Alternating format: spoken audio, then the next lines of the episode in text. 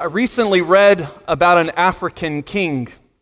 He reigned in the 14th century in Mali, and he is regaled by most historians as the richest person who has ever lived. Mansa Musa is his name. Say that five times fast. Historians balk at putting a number value on his wealth, mainly because currency changes so much in the 700 years since his empire, since he reigned in his empire. But a, a, recent USA Today article, economists have pegged the extreme low side of Musa's wealth at a modern day equivalent of, at very least, $400 billion. The number is based off of a Malian record in the, that was found in the libraries that Musa had commissioned to be built in Timbuktu, part of his reign. But it's mostly based off his pilgrimage that he took to Mecca in 1324. And this was when he essentially took the Western world by storm, or when everybody heard about him. Let me tell you a little bit about that. He ruled over a vast empire that's fairly comparable in landmass to our own United States. Musa departed from his palace on a trip that took over 4,000 miles, and he lived in absolute opulence the entire trip. That's different from your family vacation, too, right? Um, his 60,000 member caravan stretched further than the eye could see across the desert, and it included dozens of personal musicians. He had like his own iPhone with him of, of Apple Music. He had over 13,000 slaves, 100 camels that were carrying roughly 90,000 pounds of gold, and 500 personal slaves or assistants. It's strange how it's worded in some of the ancient text. 500 slaves who were so rich in their own right that they wielded golden scepters. Now, that is money right there. And throughout this one year journey, Musa would give major gifts to royal officials, and he would even halt his travel to build mosques and libraries along his route. He was so generous with his wealth during the world tour that he was on that he actually destabilized the, the economy of the entire country of Egypt because he gave so much money to the poor that the poorest of them were rich by everyone else's standards. Crazy. Every single depiction that we have of Musa from that time period is etched with real gold. You see a, a, picture of, of one of those on the screen right now. And I don't, I don't know that any of us can really wrap our heads around that kind of wealth. Gifts able to throw entire countries into inflation issues. That's insane to me. But you know, world leaders have always had extravagant measures to show how much they deserve their authority.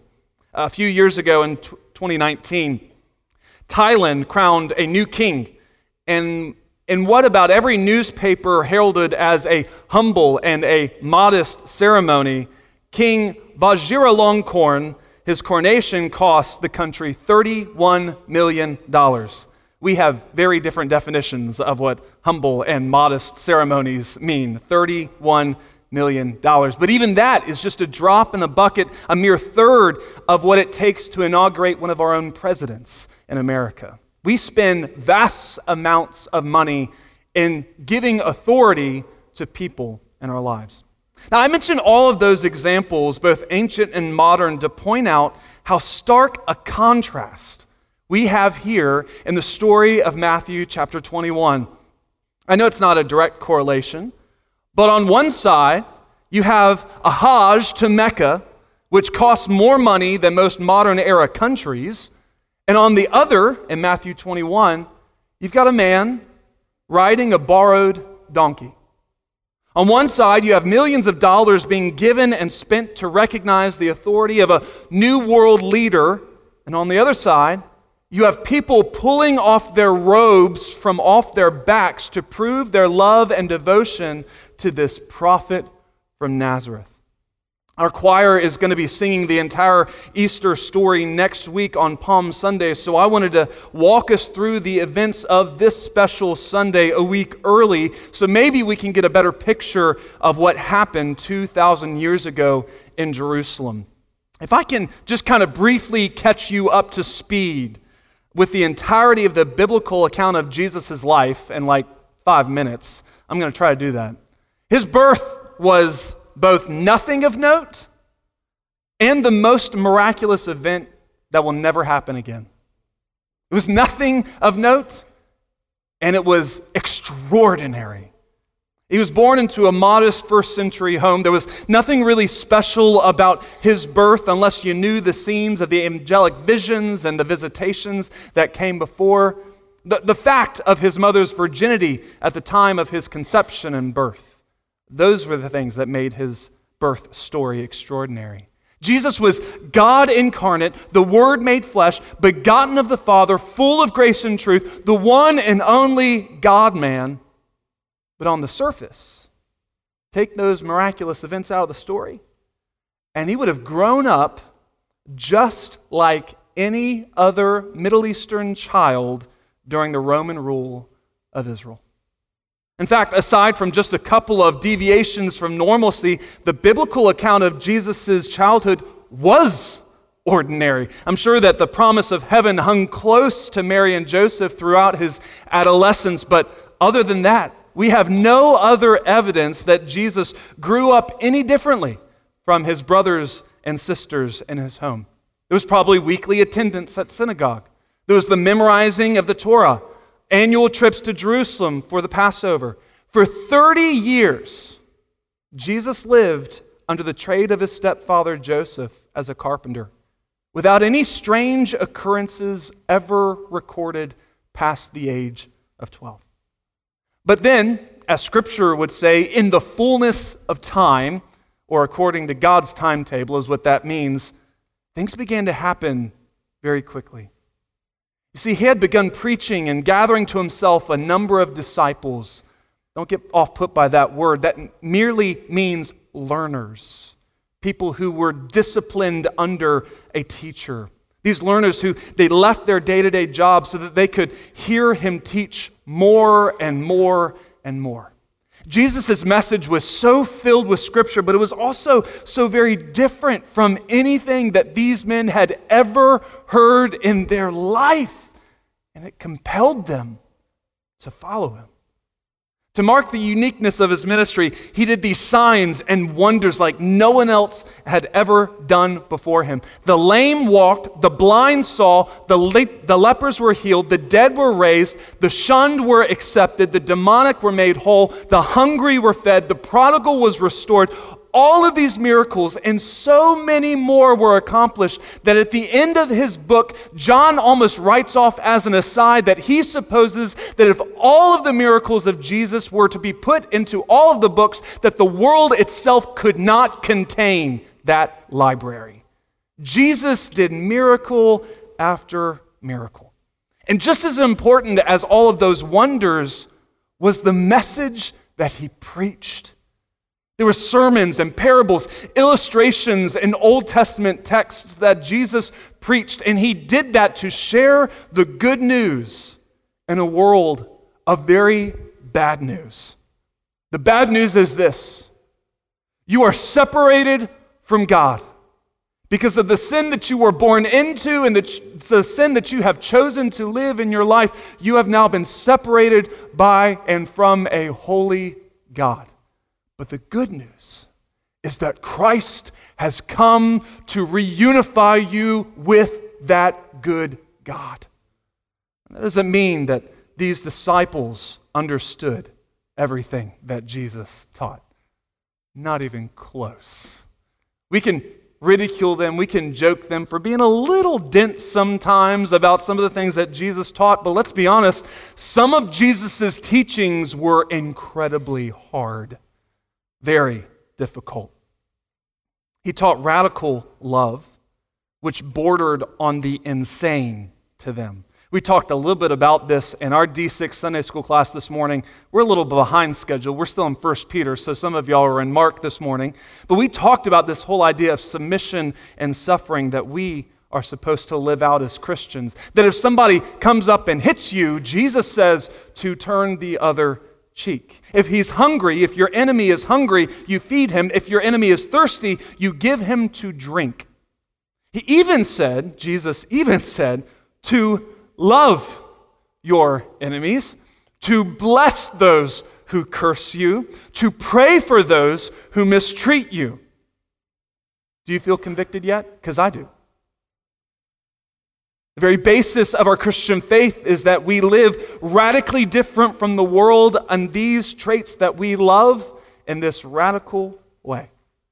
And in these commands, the disciples understood the message, but they balked at the actual practice of deferring others before themselves to actually get hurt, to actually go without food, to actually stay thirsty if your enemy is thirsty or hungry.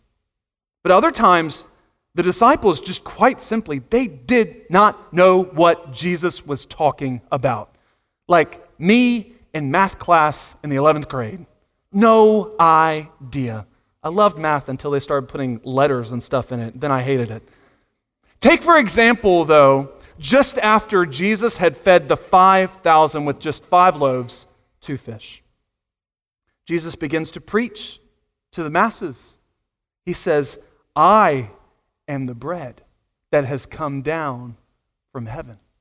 And he likens himself to the manna that fell from the sky from God to the Jews in the Old Testament. Okay? He essentially was saying, You don't need to concern yourself with food as much as you do and about other things in this life. You need to focus on me. You need to accept me. And then Jesus, I don't think there was a spare word that Jesus used. He intentionally spoke everything that he did. Listen to what he says at the closing of this sermon in John chapter 6, verse 53. Most assuredly, I say to you, unless you eat the flesh of the Son of Man and drink his blood, you have no life in you. Whoever eats my flesh and drinks my blood has eternal life, and I will raise him up at the last day.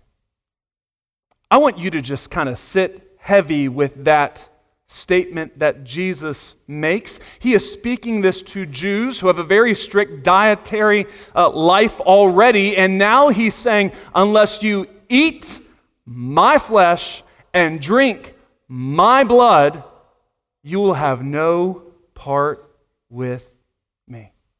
It is the understatement of all of the Bible when the disciples hear what Jesus said and then they turned inside to each other and they say, This is a hard saying. Who can understand it? It was such a difficult saying to literally swallow that the scripture says that at that time, many walked away from Jesus. Many. I think the picture here is the 5,000 that were there the day before and had come back for seconds the next day because they got a free buffet every single day. Once he starts talking about eating his flesh and drinking his blood, which means having a relationship with him, they're like, mm, check, please, we're gone. No, thank you. Many left. Now, today we understand that Jesus was pointing to himself as the Passover lamb, our sacrifice for our sins. But then in that moment, the disciples had no idea what it all meant. And so then Jesus put them even more on the spot. All these people having just left in verse 66, from that time, many of his disciples went back and walked with him no more. And Jesus said to the twelve, Do you also want to go away? Thousands have just left. Do you also want to go away? But Simon Peter, you love Simon Peter, he answered him and said, Lord, to whom shall we Go, you have the words of eternal life. Also, we have come to believe and know that you are the Christ, the Son of the living God. Peter essentially says, I have no idea what you're talking about. this whole idea of eating your flesh and drinking your blood, but I know you to be the Christ, the Son of the living God. So I will do whatever you tell me to do. I will say whatever you tell me to say. I will go wherever you tell me to go. I believe, Lord. He uses this title, Christ. You are the Christ. It's the Greek word for chosen one. The Hebrew equivalent is Messiah. From their childhood, Jews, they knew about the Messiah. They were taught by their parents about the Messiah. He would be this one who would come in and rescue them from oppression. He would build Israel back into the powerhouse that had once been when King David was on the throne. And the disciple, they saw Jesus' miracles, they heard his message, and they, they deduced he must be the one. Like Peter. They didn't understand everything that he said, but they knew it to be true. You have the words of life. And that is what led them to Jerusalem that week. There's a lot that goes on behind the scenes leading up to this Palm Sunday. In spite of all threats that Jesus had against his life, because he had been publicly correcting the Jewish officials and he had the audacity to raise a man back from the dead, Lazarus. Jesus was going to Jerusalem for Passover. It was this ancient and sacred feast where a lamb would be sacrificed for the sin of the one who is sacrificing. His disciples, they had resigned themselves to go with him, even if it meant that they must die with him. In fact, we usually call Thomas doubting Thomas because of what happened after the resurrection. But Thomas is the one who speaks up and says that we will go in John 11, verse 16, and we will die with him. There seems to be this overwhelming, impending sense of doom upon all the disciples as they start off for Jerusalem. This does not seem to be your regular, average, run of the mill Passover that they've seen 30, 40, 50, some of them in their lifetime. This is different somehow.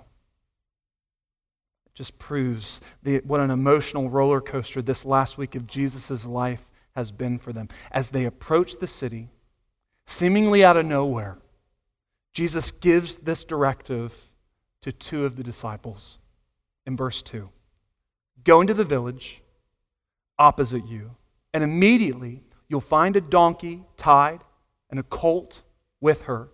Loose them and bring them to me. And if anyone says anything to you, you shall say, The Lord has needed them. And immediately he will send them on their way. Now, Mark records that the owners of the donkeys do exactly what Jesus expected. Hey, why are you untying my donkeys? But when the disciples give them this password of the Lord has need of them, okay, you can take them. You can read it there in Mark chapter 11, verse 6. It's a strange transaction, but they willingly give everything that they have to Jesus. And when the disciples bring Jesus this colt to sit upon, the actual original language literally hints at his ascending a throne it's the picture of him being seated on something special. They take off their coats, they lay them on the donkey as a type of saddle. And it's the strange thing. What's going on here? If you're like me, you have grown up in the church for so long that we hear so many of these stories. You've been in Sunday school class your entire life. You've heard the story hundreds of times in your life and you're just not careful with the stuff in the Bible, and so you take for granted how very strange some of these stories are. This is strange. That Jesus would, before he's walking to Jerusalem, borrow someone's donkey so that he could ride in. What is he expecting to happen? So let's, for just a moment, detach ourselves from our familiarity with the story and investigate it. Let me give you three things about what's going on here. Number one, this animal is borrowed. I know, real deep stuff. The animal is borrowed. It might interest you to know that apart from boats, this is the only vehicle that Jesus is ever recorded to ride on. And contrary to what most health and wealth prosperity preachers are peddling, it is nothing of note. You might remember in the early thousands, late 90s, when there was a, a prosperity preacher that claimed that he drove a Rolls Royce because he wanted to follow in Jesus' footsteps, because if Jesus lived in his day, he'd drive a Rolls Royce. I don't know what the opposite of a Rolls Royce is, but we're getting pretty close with a borrowed, untamed donkey. Uh, I, don't, I don't see Rolls Royce in the text. It's not in the Greek, at least, that I can see. I don't know. There's beautiful symbolism of Jesus setting aside his splendor as the Son of God becoming like one of us, becoming like one of the least of one of us. Years later, the Apostle Paul would urge Christians to have this same mindset as Jesus when we deal with others. He says, let each of you look out not only for his own interests, but also for the interest of others. Let this mind be in you, which was also in Christ Jesus, who being in the form of God did not consider it robbery to be equal with God, but he made himself of no reputation, taking the form of a bondservant and coming in the likeness of men. We have a picture here of humility, not just as a means of you should be kind to others, but a picture of radical humility that Jesus was about to live out in front of us when he died on the cross. Here, this is Jesus, similar to when he said, Foxes have holes and the birds have nests, but the Son of Man has nowhere to lay his head. Jesus gives up everything to come to us. And here we have the scene of Jesus who created the donkey having to borrow the donkey to ride into Jerusalem. He set aside everything for you. Thought so lowly of himself. He counted possessions so loosely in his grasp, not because it's evil to own stuff, but because he came to this world for one intent purpose and if stuff didn't fit into that purpose, he considered it worthy of laying down. So the Creator borrows a donkey. The second thing about what's going on here is this is a not just a borrowed, but this is an unbroken animal. Now, see, Matthew is careful to include that there are two donkeys, that there's a colt and its mother. The other gospel writers, they zero in on the fact that the beast that Jesus actually rides into Jerusalem on is the younger of the two. He's the, the colt, the foal of a donkey. Now, hang with me on this. I'm not a rancher, I know. I, I, I look like I should be, I, I get it. But this is so unusual. Not only will this very likely be the first time that this animal has ever been ridden, but as you read on, you see that there is no corral, there are no ropes, there's no fence, there's no regimen of getting it used to having a rider on its back. On the contrary, in addition to carrying a grown man on its back for the first time, it's going to walk through busy city streets crowded with people screaming and throwing clothes at it and throwing branches at it. This donkey is going to be scared out of its life. And Jesus, I'll write it, I'll take it on in there. It is a borrowed and unbroken donkey. When we talk about unbroken, there are scholars underline two points of symbolism that they believe is going on here. Number one, Jesus is showing that he is in command over nature. One of my favorite texts in all the gospel accounts comes in the early in the book of Mark when Jesus stands at the front of the boat and he calms a storm. Be still. And the wind ceased, and there was a great calm. Similar to his authority over that storm, Jesus, Creator, is in complete control over the natural world where the unbroken becomes tame under him. But secondly, many scholars believe that there's a sense here that an unbroken colt is a picture of Jesus. It's an animal whose sole purpose in life is to carry the load. That's why it's called a beast of burden in the technical language. And Jesus, unbroken by any and all that is about to happen to him in the week ahead, he carries a heavy burden, yet he does so obediently. He is called a man of sorrows and acquainted with grief. He bears our burdens for us. So it's borrowed and unbroken. And the last point, you know what it is? It's a donkey. A donkey. If you're like me, you can think of a handful of other animals that would be more impressive for a king to ride in into a city on other than a donkey. I would think that a donkey would come pretty far down the list of things that you'd want to ride into Jerusalem on, and that's the exact point. It stands in utter contrast to a king on a war horse. It turns out that a donkey is actually a, a very royal animal for that purpose. It comes to us in 1 Kings chapter 1 when King David is passing his throne to his son Solomon. He sets Solomon on his own donkey. It was a sign of smooth transition of power between two people, an era of peace after a time of intense tribulation in the kingdom. And so Jesus comes into Jerusalem not on a war horse, thumbing his nose at Pilate or at the Roman Empire, but he is coming as one who brings peace. Look at the prophecy that this writer fulfills in verse 4 of Matthew 21. All this was done that it might be fulfilled, which was spoken by the prophet, saying, Tell the daughter of Zion, behold, your king is coming to you, lowly and sitting on a donkey, a colt, the foal of a donkey. If your copy of Scripture has a cross reference notation to the side of it, you'll notice that this is an exact quotation from Zechariah 9, 9, 9. It's a passage of scripture that follows nine visions that God gave Zechariah to preach to Israel that he will bring them into his new kingdom eventually.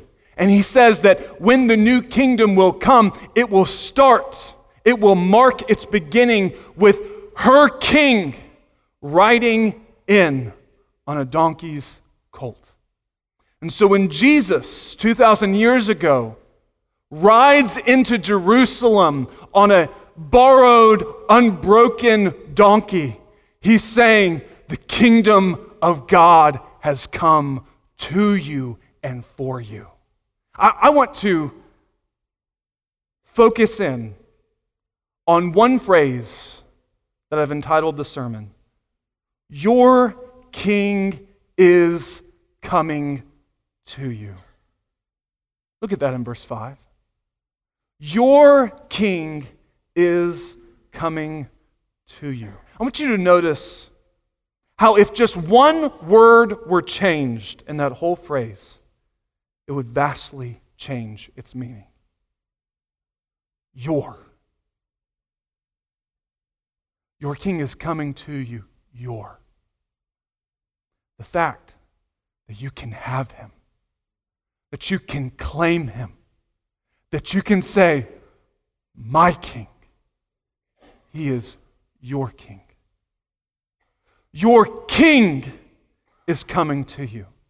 The king, the one, only one who is fit to rule. Your king is right now, present action in this story, Matthew 21. Your king is coming after generations of wondering whether God is still hearing your prayers. He is coming for you. And it says, two. Your king is coming to you. He's not coming after you. He's not riding in to conquer you. He is coming to you. Your king is coming to you. And that last part, again, he's coming to you. See again the personal nature of this king, the fact that you can have him as your own.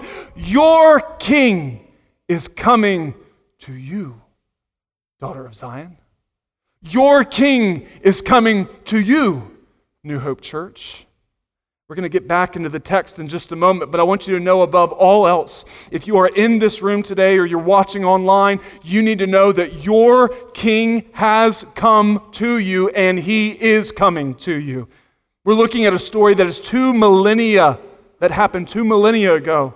And so we view it in the past, but in a very real way through his word, right now, where you are seated, your King is coming to you. He comes not on a war horse, conquering, killing.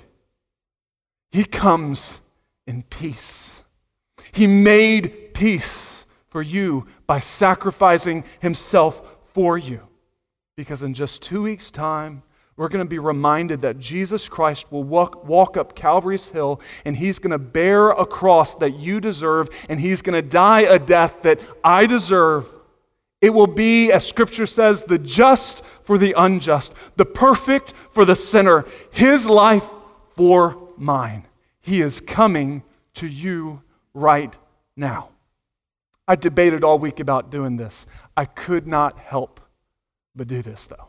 Years ago, was a preacher in San Diego, California at Calvary Baptist Church. His name was S.M. Lockridge. If you've grown up in church your whole life, you know that name and you know where I'm going. If you have yet to hear his 66 minute long sermon entitled, That's My King, go home and listen to it this afternoon. It will be time well spent. Let me take a portion of that, not 66 minutes. Let me take a portion of that and present it to you this morning.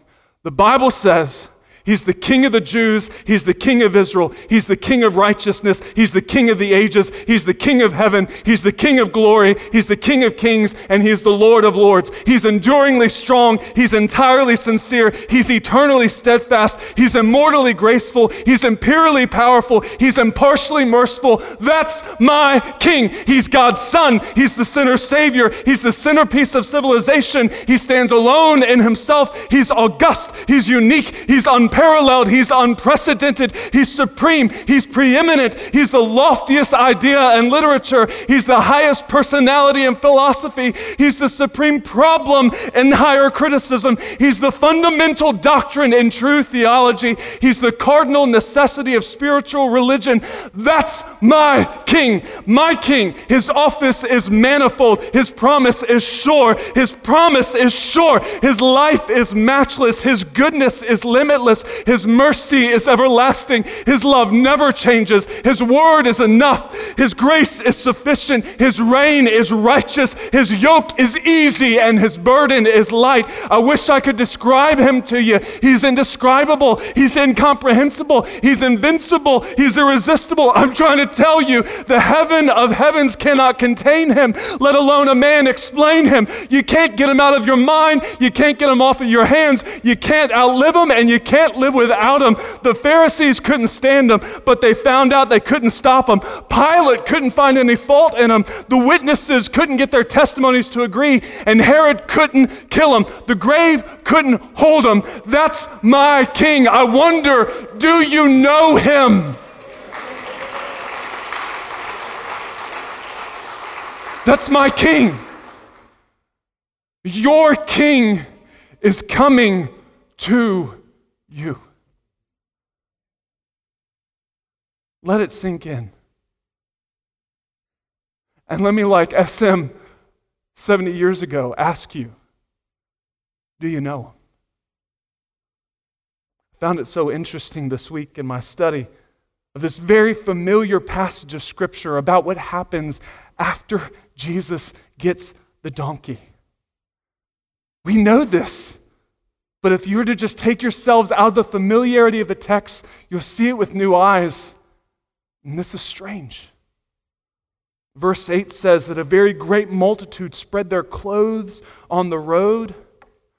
Others cut down branches from trees and they spread them on the road.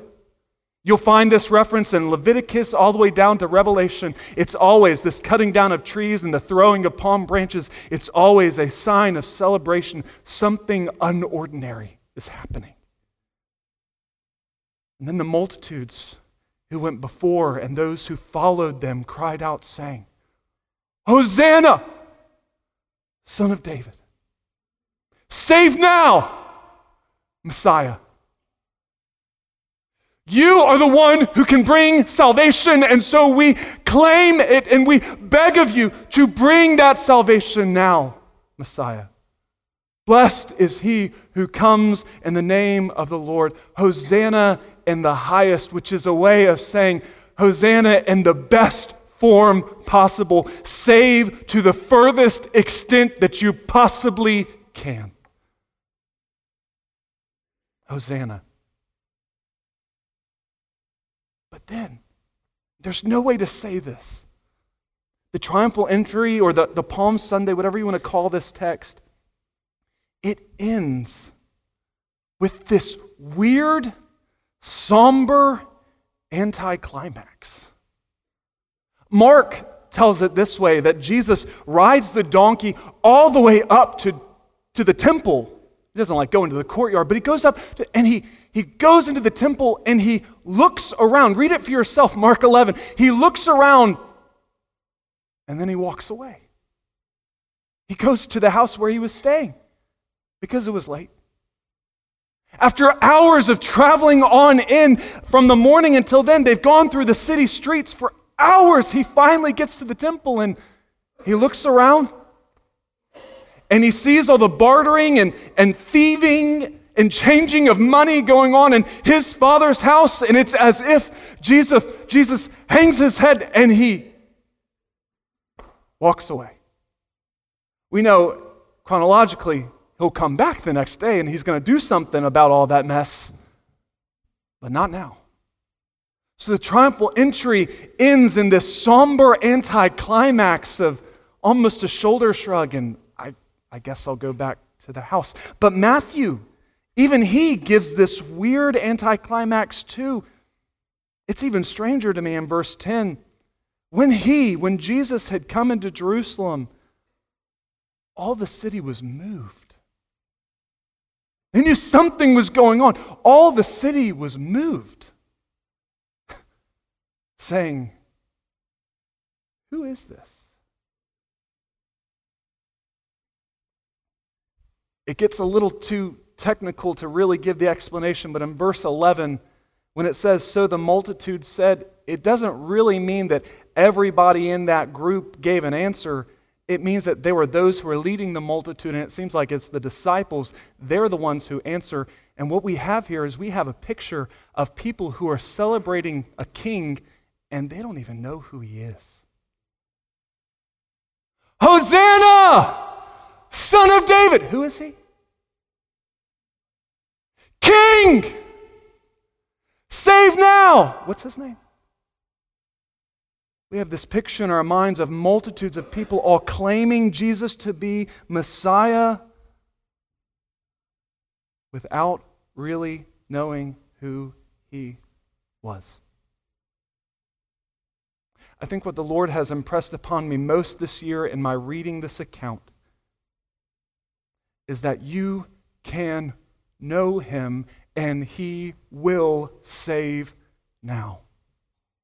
Last week, I made the distinction about do you know about him or do you know him? I've had some really good conversations, particularly among some of our younger congregants, of saying, I want to know him. I want to make sure that I don't just know about him, I want to know him. I want to know him. Power of his resurrection. I want to know him. I'm telling you, from this account, I can tell you can know your king. He is coming to you. And he will save now. But even if you don't recognize him as your king, that does not change who he is. There is another picture of another coronation day. It's very different from Matthew 21, where Jesus is walking or he's riding into Jerusalem on a donkey, a colt of a donkey, a borrowed, unbroken donkey coming in peace. This coronation day comes in Revelation 19. And it could not be more different. Gone is the borrowed, untamed donkey. And Revelation 19 11 says, I saw heaven open, and behold, a white horse. And he who sat on him was called faithful and true. And in righteousness, he judges and makes war. His eyes were like a flame of fire, and on his head were many crowns. He had a name written that no one knew except himself. He was clothed with a robe dipped in blood, and his name is called the Word of God. And the armies in heaven, clothed in fine linen, white and clean, followed him on white horses. Now out of his mouth goes a sharp sword, that with it he should strike the nations, and he himself will rule with a rod of iron. He himself treads the winepress of the fierceness and wrath of Almighty God. And he has on his robe and across his thigh a name written King of kings and Lord of lords. Let me tell you, every knee will bow to this king. I beg you, accept the Savior riding in on a donkey in peace, and do not wait for the just and righteous king and judge who will judge his earth, who comes into his creation riding a war horse. The long suffering nature of our God is for you today. Your king is coming to you. You do not know what tomorrow may bring. I beg of you, take the robe off, cut down the branch, and recognize him. He is the true king of my life, which means I have no rights. I have no authority. I will do what he says to do. I will go where he says to go. I will say what he says to say. I will live my life in accordance to who he is and what he has done. Amen? If you don't know him, your king is coming to you. Thanks for listening to New Hope Church's podcast. If you would like to listen to more content from our church, follow us at newhopefwbc.com.